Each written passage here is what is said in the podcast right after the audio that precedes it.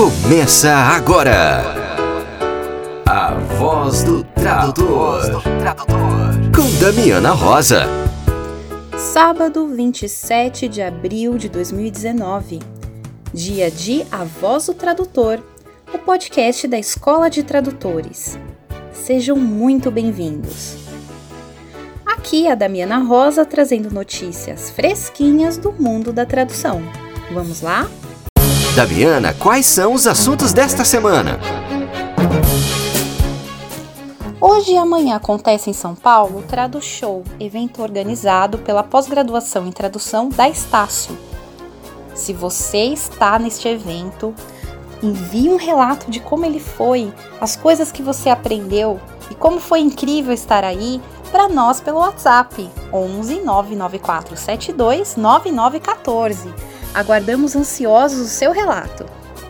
Vamos aproveitar esse programa para repassar a agenda deste ano, porque 2019 é sem dúvida nenhuma o ano da tradução e interpretação. Dia 31 de maio começa o 10 Congresso Internacional da Abrates. O evento deste ano vai marcar os 45 anos da Abrates e é o 10 Congresso Internacional. O tema principal é Associações Profissionais para Além do Amanhã. Para mais informações, acesse o site congresso.abrates.com.br. Agosto vai ser um mês muito especial. Dias 15, 16 e 17 de agosto haverá o primeiro congresso da PTRAD no Brasil, a Associação Portuguesa de Tradutores e Intérpretes organiza pela primeira vez o seu evento no Brasil. Vai ser em São Paulo, na Uninove Unidade Vergueiro. O tema é Indo Além das Nossas Fronteiras. Para mais informações, acesse a página do evento no Facebook. Basta colocar lá Primeiro Congresso da Aptrad no Brasil, que você vai ter as informações todas lá especificadas. Aproveita e garante a sua inscrição as vagas são limitadas. Dia 23 de agosto, também na Uninove, vai ter o Traduza 2019, o quarto encontro brasileiro de tradutores especializados na área da saúde. Para mais informações e inscrições, acesse a página do Traduza, traduza.com.br. E atenção, você, tradutor e intérprete da área da saúde, que quer ir no congresso da Aptrad, mas está morrendo de vontade de ir no Traduza. Existem pacotes especiais com valores incríveis para que você possa ir nos dois juntos e com descontão. Então acesse lá a página do Traduza e da, e da Aptrad e fique por dentro. Nos dias 21 e 22 de setembro de 2019 vai ter o Poliglotar, Durante este evento inovador, palestras e oficinas são apresentadas sobre os mais diversos idiomas e culturas do mundo, e os participantes têm a oportunidade incrível de trocar experiências com inúmeros entusiastas e profissionais das línguas. Para saber mais sobre este evento, que será em São Paulo, acesse o site www.poliglotar.com. Atenção, galera de São José do Rio Preto! Setembro tem a tradicionalíssima Semana do Tradutor da Unesp. O tema deste ano: Tradução, Culturas, Espelhamentos e Refrações. O evento acontece de 23 a 27 de setembro e as inscrições estão abertas. Para mais informações, acesse 39 semana do tradutor.wixsite.com/unesp esse 39 é em número, tá? Então 39 semana do tradutor.wixsite.com/unesp. Corre lá garantir a sua inscrição porque já estão vendendo o segundo lote. E em novembro a gente tem o evento mais charmoso de São Paulo com a nossa querida corujinha, o Profit 2019. O evento vai acontecer nos dias 15 e 16 de novembro, no auditório do Hotel Pestana, em São Paulo, próximo à estação Brigadeiro do metrô. corra lá no site e garanta a sua inscrição no www.profit.com.br. Tá vendo só? Eu não falei que esse ano era um ano especial? Cabe a você participar desses eventos. Então garanta a sua inscrição. Uma pausa para o café? Na voz do tradutor, entrevista.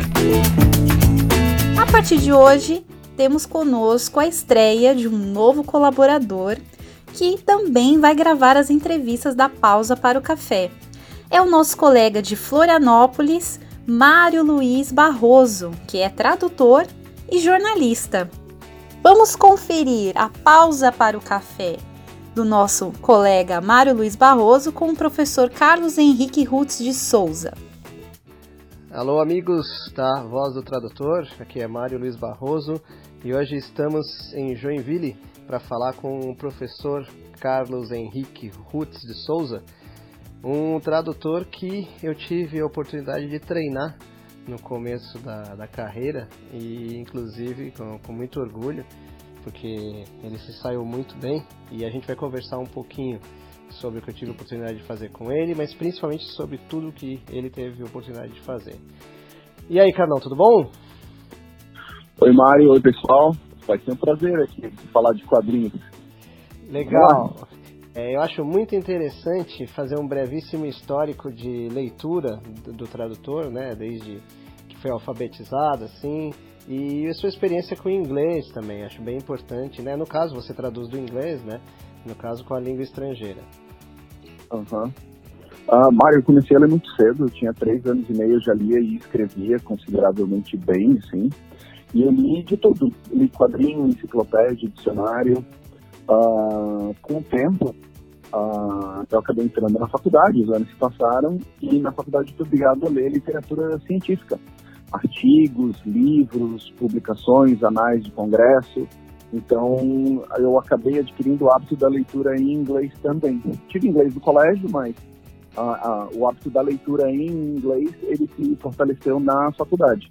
Ah, isso, eu comecei a faculdade em 97, a internet estava engatinhando, o acesso a arquivos não era tão simples, então o que a gente tinha a fazer era ler os, os originais em inglês mesmo. Ah.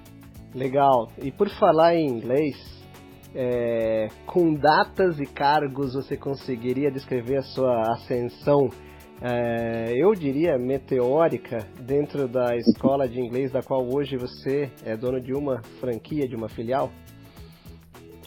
Uh, Mário, em 2005 eu me dediquei a estudar inglês planejando trabalhar num hospital no exterior, minha graduação em fisioterapia.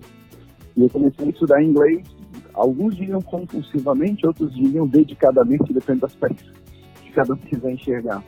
E aí, em 2007, a equipe de Rony onde eu trabalhava fechou, e de aluno fui convencido por um professor meu, americano, o Joe, que eu deveria dar aula de inglês, além de anatomia e fisiologia que eu já lecionava. Então, em 2007 eu virei professor, 2010 coordenador, 2012 coordenador da Escola de Santa Catarina e agora, desde 2017, eu estou aqui em Joinville nessa empreitada, cuidando da minha própria escola. Legal. Aproveitar para dar os parabéns aí é, ao vivo e em público pela, pelas suas conquistas. E Obrigado. como eu tenho a oportunidade de, de te conhecer, eu sei que você, é, antes da gente ter aquele contato e eu te encaminhar para traduzir a Era do Gelo, você traduziu artigos e resumos, né? fez versões para o inglês, etc. É, como é que você até compararia esse processo de trabalhar com ciências que, que não aquela da sua formação, fisioterapia, é, traduzir artigos e resumos de outras ciências, o quanto isso exigiu de pesquisa de você e o teu processo que foi da Era do Gelo, né? Até aproveitando para você contar como é que era a revista da Era do Gelo foi seu primeiro contato com quadrinhos, mas não só quadrinhos, né? Visando um público infantil juvenil. Ah, com relação ao material científico, o nosso único filtro praticamente é fidedignidade. Tem que ser fiel ao texto original. E normalmente o texto científico ele não é feito para ter um grande apelo ao leitor, e sim fidelidade às informações que estão sendo transmitidas. Então, o principal era pesquisar vocabulário, quais eram as expressões corretas, os termos que deviam se encaixar ali. Na publicação, nas publicações que vão para o grande público, tem esse filtro de fidedignidade, tem que saber se o original queria dizer realmente aquilo, mas tem um outro filtro que é ele tem que ser atrativo para o público-alvo. No caso da Era do Gelo, o público-alvo eram crianças já alfabetizadas, porque tinham textos razoavelmente densos, assim, então crianças de 7, 8 até os 10, 11, 12 anos de idade. Uh, e nesse caso tinha que ter um cuidado maior, porque a gente lidava na revista Era do Gelo com ciência, passatempos, receitas, ecologia, ciência no sentido de história natural, uh, dinossauros, evolução, etc., história, geografia, ecologia. Uh, e era bastante importante transpor isso para uma linguagem que uma criança fosse se encantar em comprar o fascículo seguinte e seguir a coleção. Né? Então tinha esse filtro também, que foi uma escola para posteriormente trabalhar com quadrinhos. E por acaso tinha algumas páginas de quadrinho nesse material também? Tinha, tinha uh, uma, duas páginas de quadrinho, eram poucas, mas foram de grande valia naquele momento. E como é que você pulou de uma, duas páginas na revista da Era do Gelo em quadrinhos para quase 200 páginas é, por edição e 400 páginas mensais trabalhando com a série DC Comics Graphic Novels? É, uma das coisas que eu tive que fazer imediatamente é parar de trabalhar com material acadêmico, porque não tinha mais tempo. Uh, mas, basicamente, uh, no final da Era do Gelo, uh, em seguida, a mesma diretora trabalhou com uma, a, a mesma editora, a Luciana, ela trabalhou com uma coleção histórica da Marvel e ela me convidou para fazer alguns editoriais. Na sequência, talvez um ano, um ano e meio depois, uh, veio um convite do editor, que é o Thiago Rara, que já tinha trabalhado como diretor de arte na Era do Gelo, para começar a trabalhar na equipe dele que faria a coleção da Eagle Moss, que já está desde 2015, está quatro anos e deve durar pelo menos mais um ano. Então, foi um processo de me adaptar ao volume de trabalho, a, os prazos eram razoáveis, uma coisa que a gente sabe que é raro nessa indústria, né?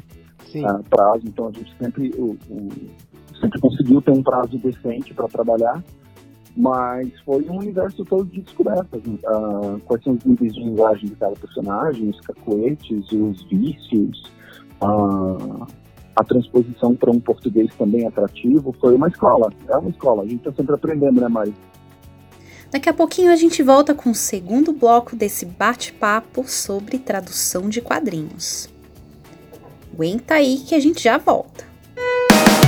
O avesso da tradução com Danilo Nogueira.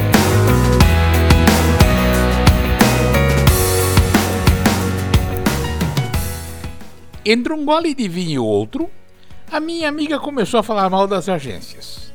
Porque a agência é isso, porque a agência é aquilo, porque a agência é aquele outro, porque a agência é o escambau A4.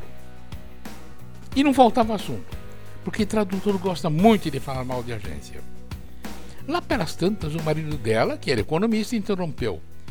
No mercado pulverizado e altamente especializado, a existência de intermediários é inevitável e até desejável, porque os intermediários constroem uma ponte entre vendedor e comprador e dão liquidez ao mercado. Olha, eu não sou economista, mas de tanto trabalhar para firmas de contabilidade e consultoria, até que entendo alguma coisinha do riscado. E achei a colocação dele sensacional. Até vou repetir, por favor, preste atenção. No mercado pulverizado e altamente especializado, a existência de intermediários é inevitável e até desejável, porque os intermediários constroem uma ponte entre vendedor e comprador, dando liquidez ao mercado. Trocado em miúdo, isso significa que, na opinião dele, uma agência não é uma atravessadora, quer dizer, alguém que se interpõe entre o tradutor e o cliente mas sim alguém que constrói uma ponte que ajuda um a encontrar o outro. No nosso mercado altamente pulverizado, quer dizer, no mercado onde há uma quantidade infinda de pequenos vendedores, porque é isso que a gente é, hein? Nós somos vendedores. E de compradores, quer dizer, nossos clientes são compradores. O contato entre as duas pontas é difícil. A dificuldade aumenta porque somos todos especialistas. Eu, por exemplo, traduzia textos em inglês na área de finanças, contabilidade e quejandos, mas não traduzo audiovisuais, nem medicina, nem alemão, por exemplo. Quer dizer, quem precisa de um profissional para traduzir uma palestra sobre medicina do alemão, é melhor nem olhar para o meu lado. Mas o pior é que olham. Não conhecem quem possa fazer a tradução, então perguntam para qualquer tradutor. Danilo, você me quebra esse galho? Eu tenho uma palestrinha do alemão para traduzir. Não, filho, eu não quebro. Você não conhece quem quebre? Aí, bom, às vezes eu posso conhecer, às vezes posso não conhecer. Se conhecer, indico. E não cobro nem aceito comissão. Se não conhecer, não indico e vai embora. Paciência. Mas tem gente que investe tempo e dinheiro em conhecer tradutores e indicar tradutores. Tempo e dinheiro que poderia estar investido em outra atividade rentável, como por exemplo, eh, como por exemplo, uh, traduzir. A coisa fica mais complicada quando a pessoa começa a montar equipes e fazer revisões, e a procurar clientes e mais isso e mais aquilo. Então tem que reter uma parte significativa do pagamento para si. Aí virou agência. Muitos negam ser agência. Dizem que meramente compartilhamos serviços com alguns colegas conhecidos para atender um cliente, retendo uma pequena parte do pagamento como remuneração pelos nossos esforços não somos agências. Agência é onde trabalha a mãe de quem falou. Mas desculpe, se você recebeu 20 reais e repassou menos de 20 reais a quem fez a tradução, está atuando como intermediário e se transformou numa agência, querendo ou não, reconhecendo ou não. Não é nada de errado nisso. Como disse meu amigo, o intermediário é desejável não que as agências sejam perfeitas isentas de falhas. No nosso próximo encontro, vamos falar sobre o que é uma boa agência e o que é uma agência ruim. Não, não vamos. No nosso próximo encontro, nós vamos conversar sobre Vinet e Darbenet e seus processos de tradução, como prometi no último A Voz do Tradutor. As agências ficam para outro encontro. Até lá e muito obrigado pela companhia. Rede Barcamp. E hoje, dia 27 de abril, a partir das 14 horas, tem Barcamp de tradutores e intérpretes de Curitiba. E aguardamos ansiosos o relato deste evento. Então, se você estiver por lá e puder nos enviar um relato, envie um áudio para nós contando tudo o que rolou nesse encontro para 11 99472 9914. Desejamos a todos um ótimo encontro. E atenção, pessoal de São Paulo e ABC. Lembrando que dia 18 de maio tem o décimo Barcamp de Tradutores e Intérpretes do ABC.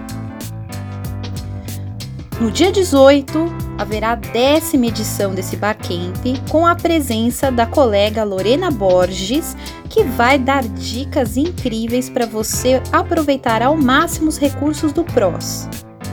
Lembramos que o evento é gratuito e basta se inscrever pelo e-mail barcampabc@gmail.com, repetindo barcamp b a r c a m p a b c gmail.com. No ar, Ana Júlia Perrote Garcia. Olá, ouvinte da Voz do Tradutor. Aqui quem fala é a professora Ana Júlia Perrote Garcia. É sempre um grande prazer estar aqui para conversar com você. Você gosta de sinceridade? Se irrita quando alguém tenta contar alguma mentira, historieta ou se tentam te enganar de alguma maneira? Pois eu também detesto quando isso acontece.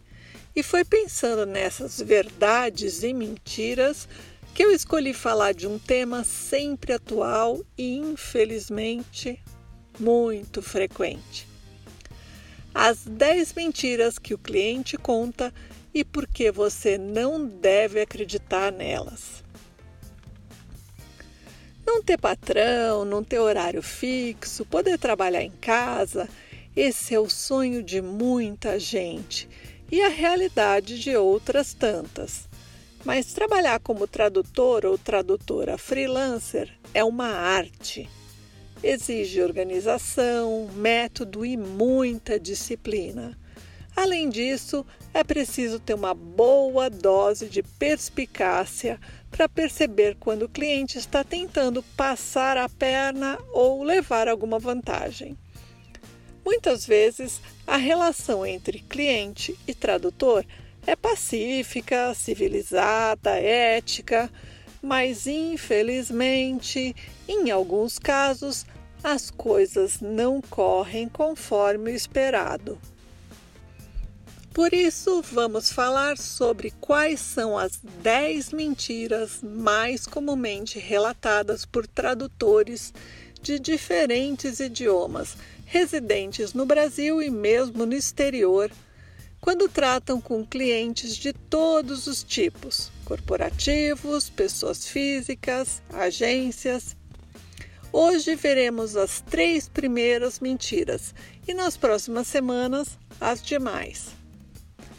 Lembrando que, embora alguns casos sejam originados em experiências autênticas, os exemplos dados são todos fictícios e qualquer semelhança com fatos ou pessoas reais será mera coincidência.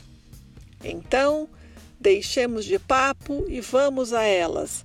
As primeiras três mentiras que o cliente conta e por que você, tradutor ou tradutora, não deve acreditar nelas. Primeira. Olha, dessa vez não dá para pagar muito, mas da próxima vez pagaremos melhor. Acenar com remuneração mais alta é uma maneira que alguns clientes têm de criar a famosa cortina de fumaça que faz você pensar o quanto vai ganhar lá no futuro e assim aceitar uma remuneração mais baixa no presente. Infelizmente, na maioria das vezes, a próxima vez não chega nunca. Pelo contrário, por ter aceitado um valor mais baixo, você vai ficar moralmente obrigado ou obrigada a seguir o assim chamado valor usual que o cliente diz existir para cada tipo de trabalho. É como se ele pusesse um carimbo na sua testa com aquele valor. Em geral, os clientes têm uma tabela pré-definida e os valores não mudam de uma hora para outra. Assim, dizer que agora pagarão pouco e depois pagarão mais, na maioria dos casos, pode ser entendido como agora pagaremos pouco e depois acharemos outra pessoa que aceite receber esse mesmo pouco no seu lugar. Assim, essa próxima vez geralmente não chega nunca. Portanto, o melhor é evitar que essa situação ocorra. Procure desenvolver uma tabela própria, baseada na sua produtividade, no grau de complexidade do trabalho.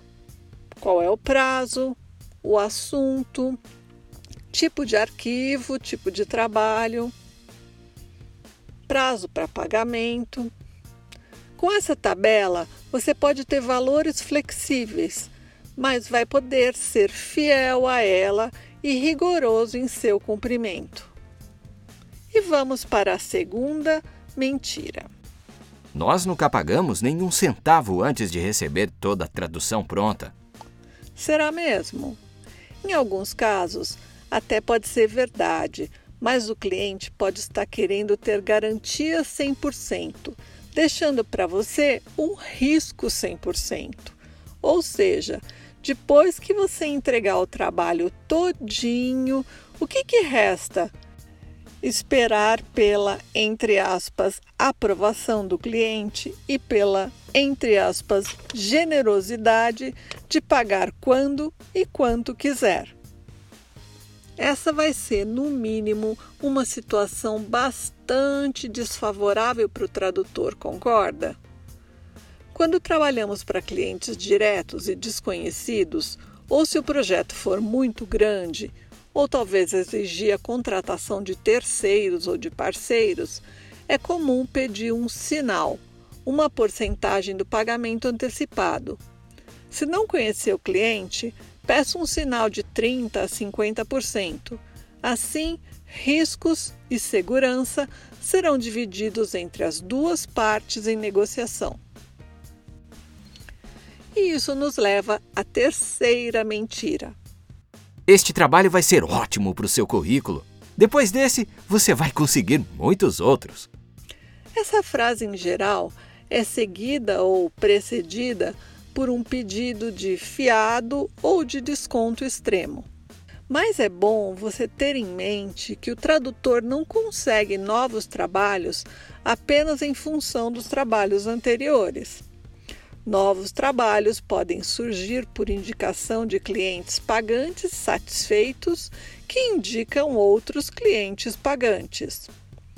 Diz o folclore que muitas atrizes fazem cirurgias plásticas gratuitas pois o resultado final serve de cartão de visita para o cirurgião que as operou. Acredito que seja essa a situação que os clientes tentam aludir quando fazem esse tipo de proposta por um tradutor ou por uma tradutora. Mas não é preciso pensar muito para perceber que a realidade do mundo televisivo é bem diferente da realidade dos livros, dos folhetos e mesmo dos romances que nós traduzimos. Infelizmente, a maioria dos trabalhos que fazemos não vai ser exposta no horário nobre dos grandes canais de televisão. Desse modo, trabalhar de graça ou a preços aviltantes só vai beneficiar o cliente e raramente vai servir de cartão de visita a quem quer que seja. Isso sem contar que muitos desses clientes vão fazer você assinar um contrato de sigilo onde você não vai poder contar para ninguém nem quem é o cliente, nem o conteúdo do trabalho. Ou seja, um cartão de visita em branco. Então fica a dica: monte seu currículo ou portfólio com base em trabalhos bem feitos, entregues dentro do prazo, cobrados segundo uma tabela com preços justos. Se precisar fazer algum trabalho não remunerado apenas para ganhar experiência, opte por uma instituição educativa ou religiosa de sua confiança por uma ONG séria e com ideais que se afinizem com seu posicionamento de vida ou algo assim. Enquanto você espera as próximas semanas, vai pensando se já ouviu alguma dessas mentiras ou alguma outra que queira compartilhar. Escreva para julia.boletim@gmail.com e conta pra gente. Um grande abraço afetuoso para você nos vemos no próximo A Voz do Tradutor. Você sabia que a Escola de Tradutores agora também está no Instagram?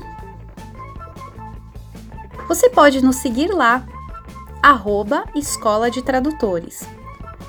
Se você tem notícias relevantes e gostaria de compartilhar por lá, fotos de eventos que você participa, dicas de leitura para os seus colegas tradutores, basta mencionar a gente no seu story ou então usar a hashtag Escola de Tradutores, que a gente com prazer vai compartilhar nesse novo canal de comunicação com tradutores e intérpretes. Que tal uma pausa para o café? Na voz do tradutor, entrevista.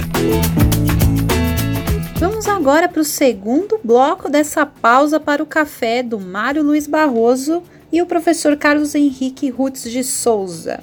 Você diria que são os personagens da sua infância, Carmen?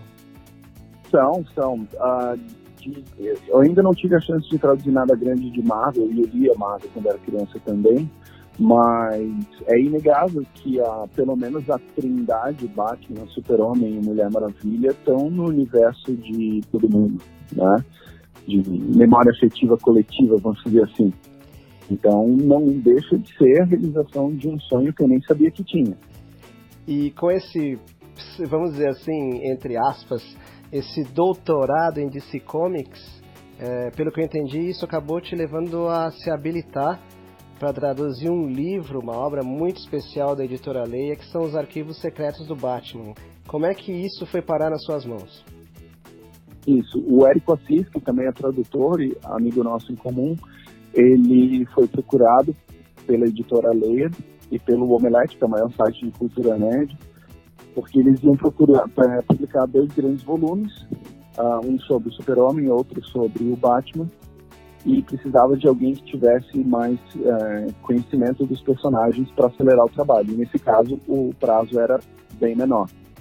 Só e por aí... curiosidade, rapidinho, deixando bem claro. O livro era basicamente de texto e não quadrinhos. E já conta pra gente qual foi esse prazo que você teve para fazer, quantas páginas. O livro, ele é como se fosse uma autobiografia do Batman, desde o período dele no colégio até as motivações dele para enfrentar o crime, o primeiro embate com cada um dos vilões, uh, projeto de Batcaverna, Batmóvel, Batplano, que é o guião do Batman. E nisso tudo eu tive um mês exato para trabalhar. E nesse mês eu tive que consultar amigos que são personal trainers para saber se a série de exercícios que tem no livro fazia sentido.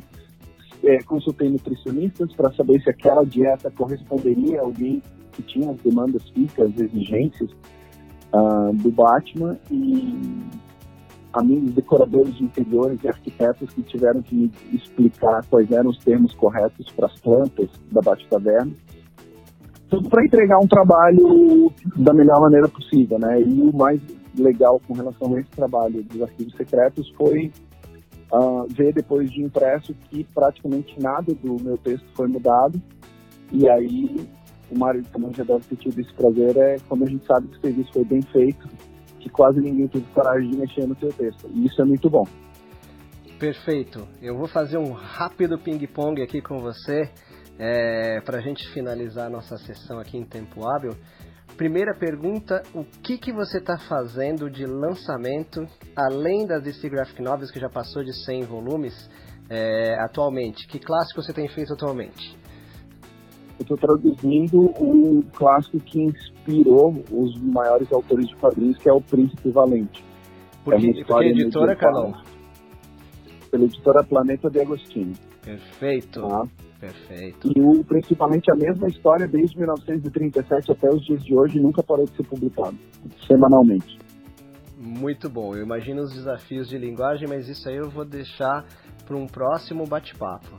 É, vale eu, estou sabendo também que você deve participar é, do Circuito Catarinense de Quadrinhos em Florianópolis, no Shopping Beira Mar, no mês de agosto. É verdade ou é mentira?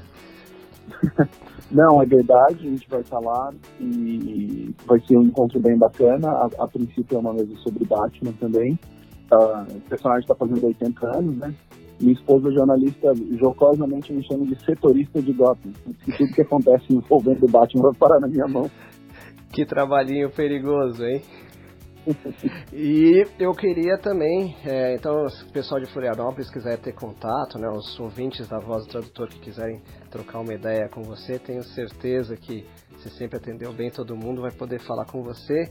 Mas e quem tiver em Joinville, Será que você pode deixar um contato? Às vezes quer matricular, né? O cara já é tradutor, mas quer conversar com você, trocar umas ideias, ter noção sobre quadrinhos, ou tem um filho que quer colocar numa escola de inglês que tem alguém já que tem a noção de tradução. Você poderia deixar um contato com o código de área de Joinville, por favor?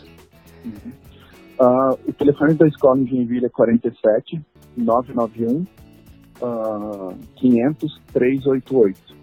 E a escola não só na decoração, mas a gente também faz aulas especiais com quadrinhos, tem quadrinhos espalhados pela escola inteira, então é um ambiente bem uh, característico. É, inclusive, recentemente eu soube que vocês estrearam uma sala nova e ainda inventaram a, a TBT Thursday, né? O que, que é a TBT Thursday? Só para deixar um gostinho aí pro pessoal. Ah, é uma aula para resgatar os clássicos do século passado. Só que agora o século passado já é cultura pop que todo mundo está acostumado. Star Wars, curtindo a vida doidado, ah, desenhos animados, seriados e etc. o século passado é logo ali. Perfeito. Para finalizar, para uma conversa para um segundo momento, só diga em que projeto você está envolvido agora, envolvendo também o Batman. Eu estou traduzindo a biografia de um dos autores do Batman, que só foi reconhecido como tal recentemente, chamado Bill Finger. É um projeto do Diego Monroe, do Douglas Freitas, são dois autores aqui de Santa Catarina, e com artes do Zani. E está ficando muito bonito, eu estou acompanhando o passo a passo do projeto. Ah, e a gente já está em fase adiantada de tradução já. É versão tá para o inglês, né? Versão para o inglês, é. Ele está sendo escrito em português e ele vai ser disponibilizado pela Amazon para o mundo todo em inglês. É, dessa vez eu estou fazendo a versão pro inglês. Perfeito. Eu nem vou deixar você falar mais, senão a gente não tem assunto para um próximo bate-papo num, num futuro não muito distante. Perfeito. Eu queria então agradecer a tua presença. Não sei se você quer deixar um último recado aí pro pessoal. Não, prazer foi meu. Através do Mário eu conheci o, o blog e vou acompanhar cada vez mais. Legal, então aqui conversando com Carlos Henrique Rotos de Souza, foi Mário Luiz Couto Barroso para a Voz do Tradutor. Fique por dentro da agenda da Escola de Tradutores. Dia 30 de abril começa o curso Introdução à Interpretação de Conferência, realizado em parceria com a Interpret 2B. O curso é destinado a todos os tradutores, independente do idioma. E a ideia é apresentar o universo da interpretação, os modos e as técnicas básicas que o intérprete deve dominar para começar a interpretar. É aquela oportunidade para você que pensa em ser intérprete, mas não sabe bem como e gostaria de conhecer melhor a área, as técnicas, tirar dúvidas e experimentar exercícios que vão te ajudar a definir se esse não é um caminho para você. Com Marcele Castro. Dia 4 de maio começa o curso Tradução para Dublagem. Conhecendo técnicas de tradução para dublagem para dar os primeiros passos na área pode ser realizado independente do seu par de idiomas, já que os exercícios práticos são desenvolvidos a partir de vídeos em língua estrangeira para a língua portuguesa. Todos os alunos inscritos receberão gratuitamente o livro Tradução para Dublagem da Ana Carolina Conexni, a nossa palestrante do curso. Para inscrições e mais informações, acesse o nosso site www.escoladetradutores.com.br.